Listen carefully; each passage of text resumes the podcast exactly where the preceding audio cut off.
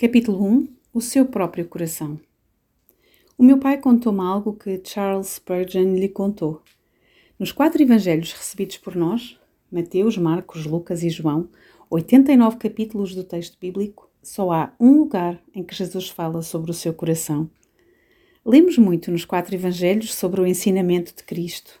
Aprendemos sobre o seu nascimento, ministério e discípulos Ficamos a saber das suas viagens e dos seus hábitos de oração.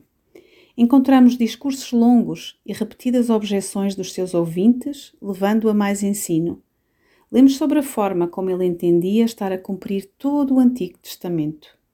E lemos em todos os quatro relatos sobre a sua prisão injusta, a sua morte vergonhosa e a sua surpreendente ressurreição. Considera as milhares de páginas que foram descritas por teólogos nos últimos dois mil anos sobre tudo isto. Mas apenas em um lugar. Talvez as palavras mais poderosas jamais pronunciadas por lábios humanos, ouvimos o próprio Jesus abrir o seu coração. Vinde a mim, todos os que estáis cansados e sobrecarregados, e eu vos aliviarei. Tomai sobre vós o meu jugo e aprendei de mim que sou manso e humilde de coração, e achareis descanso para a vossa alma, porque o meu jugo é suave e o meu fardo é leve. No único lugar da Bíblia em que o Filho de Deus nos leva para trás dos bastidores e nos permite ver o cerne de quem Ele é, não lemos que Ele é austero e exigente de coração. Não lemos que Ele é exaltado e digno de coração. Nem mesmo que Ele é alegre e generoso de coração. Nos próprios termos de Jesus, a sua alegação surpreendente é que ele é manso e humilde de coração. Para deixar claro de início, quando a Bíblia fala do coração, quer no Antigo, quer no Novo Testamento, não trata da nossa vida emocional apenas, mas do centro vibrante de tudo o que fazemos. É o que nos tira da cama pela manhã e o que sonhamos acordados logo depois de acordar. É o quartel-general da nossa motivação. Em termos bíblicos, o coração não é parte de quem nós somos, mas o centro de quem nós somos. O nosso coração é o que nos define e direciona.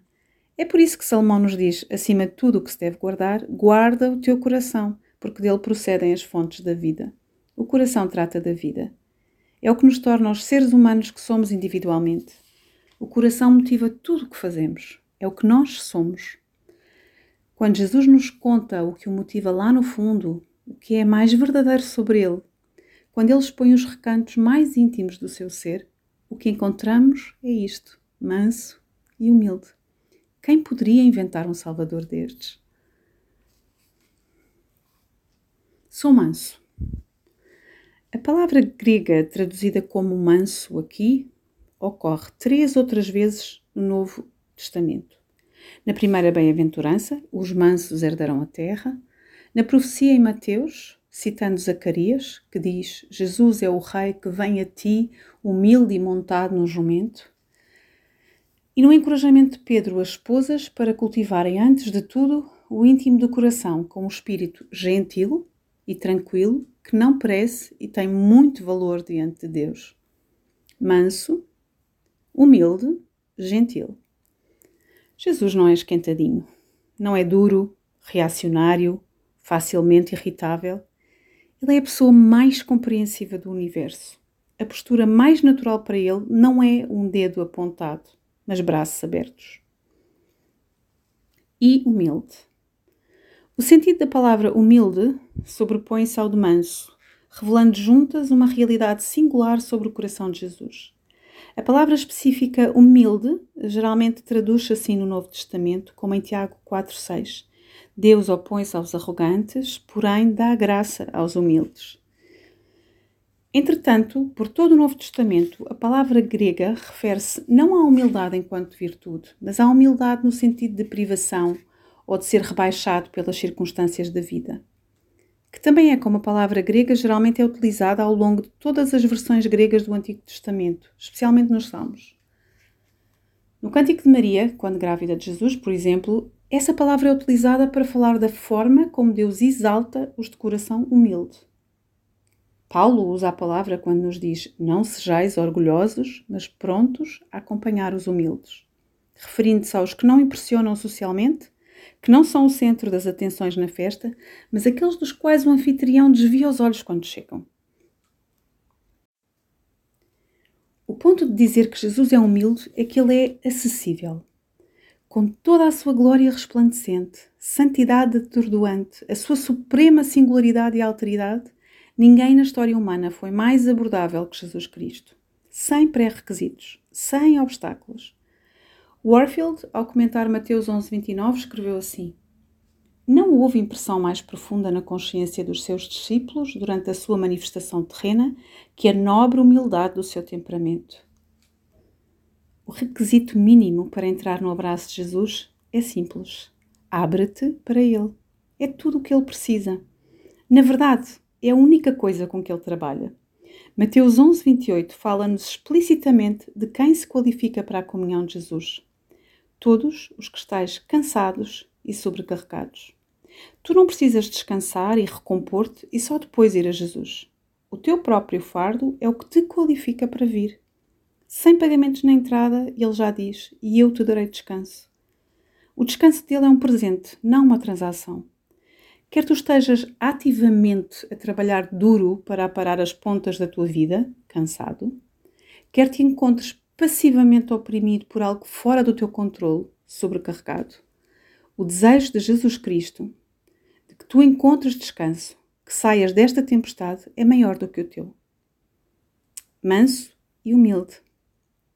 De acordo com o testemunho dele mesmo, isso resume o próprio coração de Cristo. Ele é assim: terno, aberto, acolhedor, prestativo, compreensivo, disposto se tivéssemos de dizer quem Jesus é numa única frase, honraríamos o ensino do próprio Jesus caso respondêssemos manso e humilde.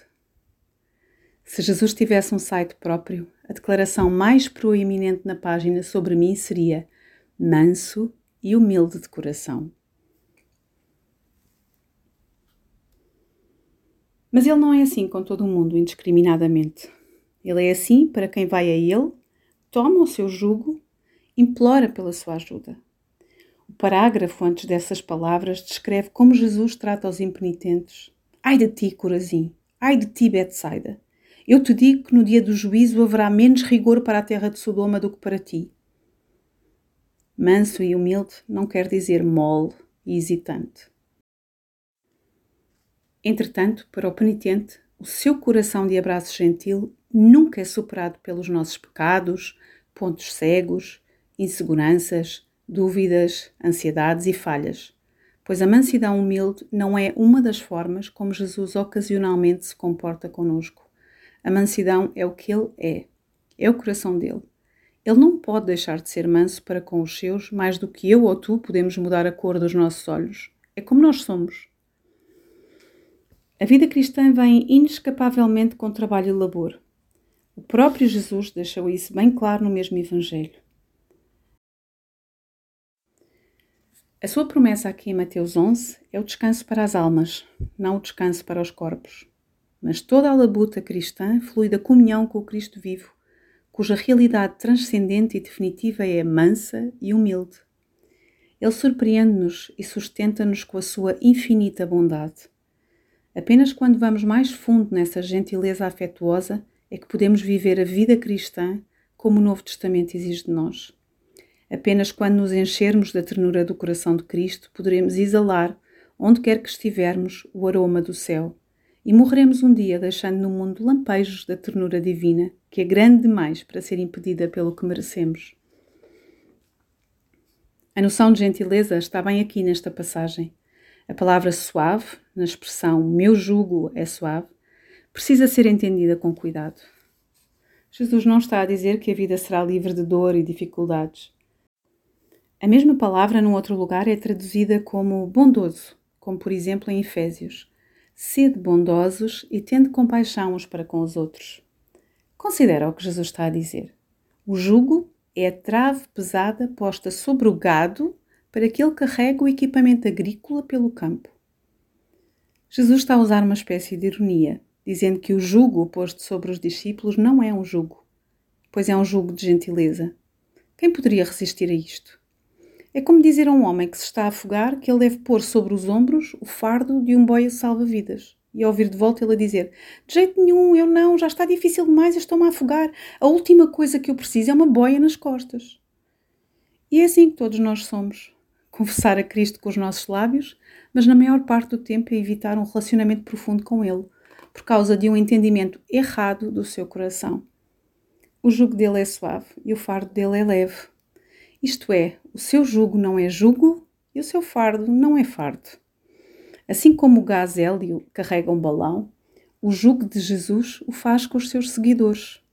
Flutuamos pela vida com a sua mansidão sem fim e a sua humildade supremamente acessível. Não é que ele simplesmente nos encontra na nossa necessidade. Ele vive na nossa necessidade. Ele nunca se cansa de nos arrebatar para o seu terno abraço. É o próprio coração dele.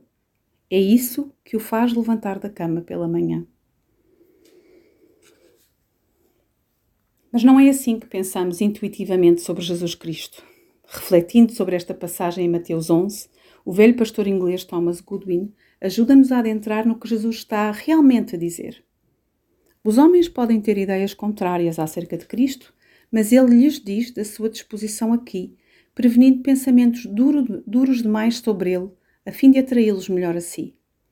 Tendemos a pensar que ele, de tão santo, é portanto severo e indisposto contra pecadores, incapaz de aguentá-los. Não, diz ele, sou manso, a gentileza é a minha natureza e o meu temperamento. Projetamos em Jesus os nossos instintos distorcidos sobre como o mundo funciona. A natureza humana dita que quanto mais rica uma pessoa, mais fácil será para ela desprezar os pobres. Ou quanto mais bonita for a pessoa, mais disposta ela será a rejeitar o feio. E sem perceber o que estamos a fazer, tranquilamente assumimos que alguém tão elevado e exaltado teria uma dificuldade correspondente de atrair os desprezíveis e os impuros. É claro, Jesus aproxima-se de nós, concordamos, mas ele vem com o nariz empinado. Esse Cristo ressurreto, afinal, é aquele a quem Deus exaltou sobremaneira, aquele diante de quem todo o joelho dobrará em submissão. É ele quem tem olhos como uma chama de fogo, cuja voz é como a voz de muitas águas, que tem uma espada afiada de dois gumes, saindo da sua boca e cujo rosto brilha como o sol no seu fulgor. Por outras palavras, ele é tão inexprimivelmente brilhante que o seu resplendor não pode ser adequadamente capturado por palavras. Tão inefavelmente magnífico que toda a linguagem morre perante o seu esplendor. É ele cujo coração há no fundo, mais do que qualquer outra coisa, é manso e humilde. Goodwin está a dizer que esse alto e santo Cristo não se enoja ao alcançar e tocar pecadores imundos e sofredores esmorecidos. Tal abraço é justamente o que ele ama fazer. Ele não consegue aguentar. Nós naturalmente pensamos que Jesus nos toca assim como um menininho encosta numa lesma pela primeira vez. Rosto retorcido, cautelosamente estendendo a mão, gemendo de nojo ao toque e tirando a mão depressa. Vemos o Cristo ressurreto aproximar-se de nós de modo severo e indisposto, como diria Goodwin. É por isso que precisamos de uma Bíblia. A nossa intuição natural dá-nos somente um Deus como nós. O Deus revelado na Escritura desconstrói as nossas predileções intuitivas e impressiona-nos com aquele cuja infinidade de perfeições só se compara à infinitude da sua mansidão. De facto, as suas perfeições incluem a sua perfeita mansidão. Ele é assim. Esse é o próprio coração dele. Foi Jesus quem disse: Vinde a mim, todos os que estáis cansados e sobrecarregados, e eu vos aliviarei. Tomai sobre vós o meu jugo e aprendei de mim, que sou manso e humilde de coração, e achareis descanso para a vossa alma, porque o meu jugo é suave e o meu fardo é leve.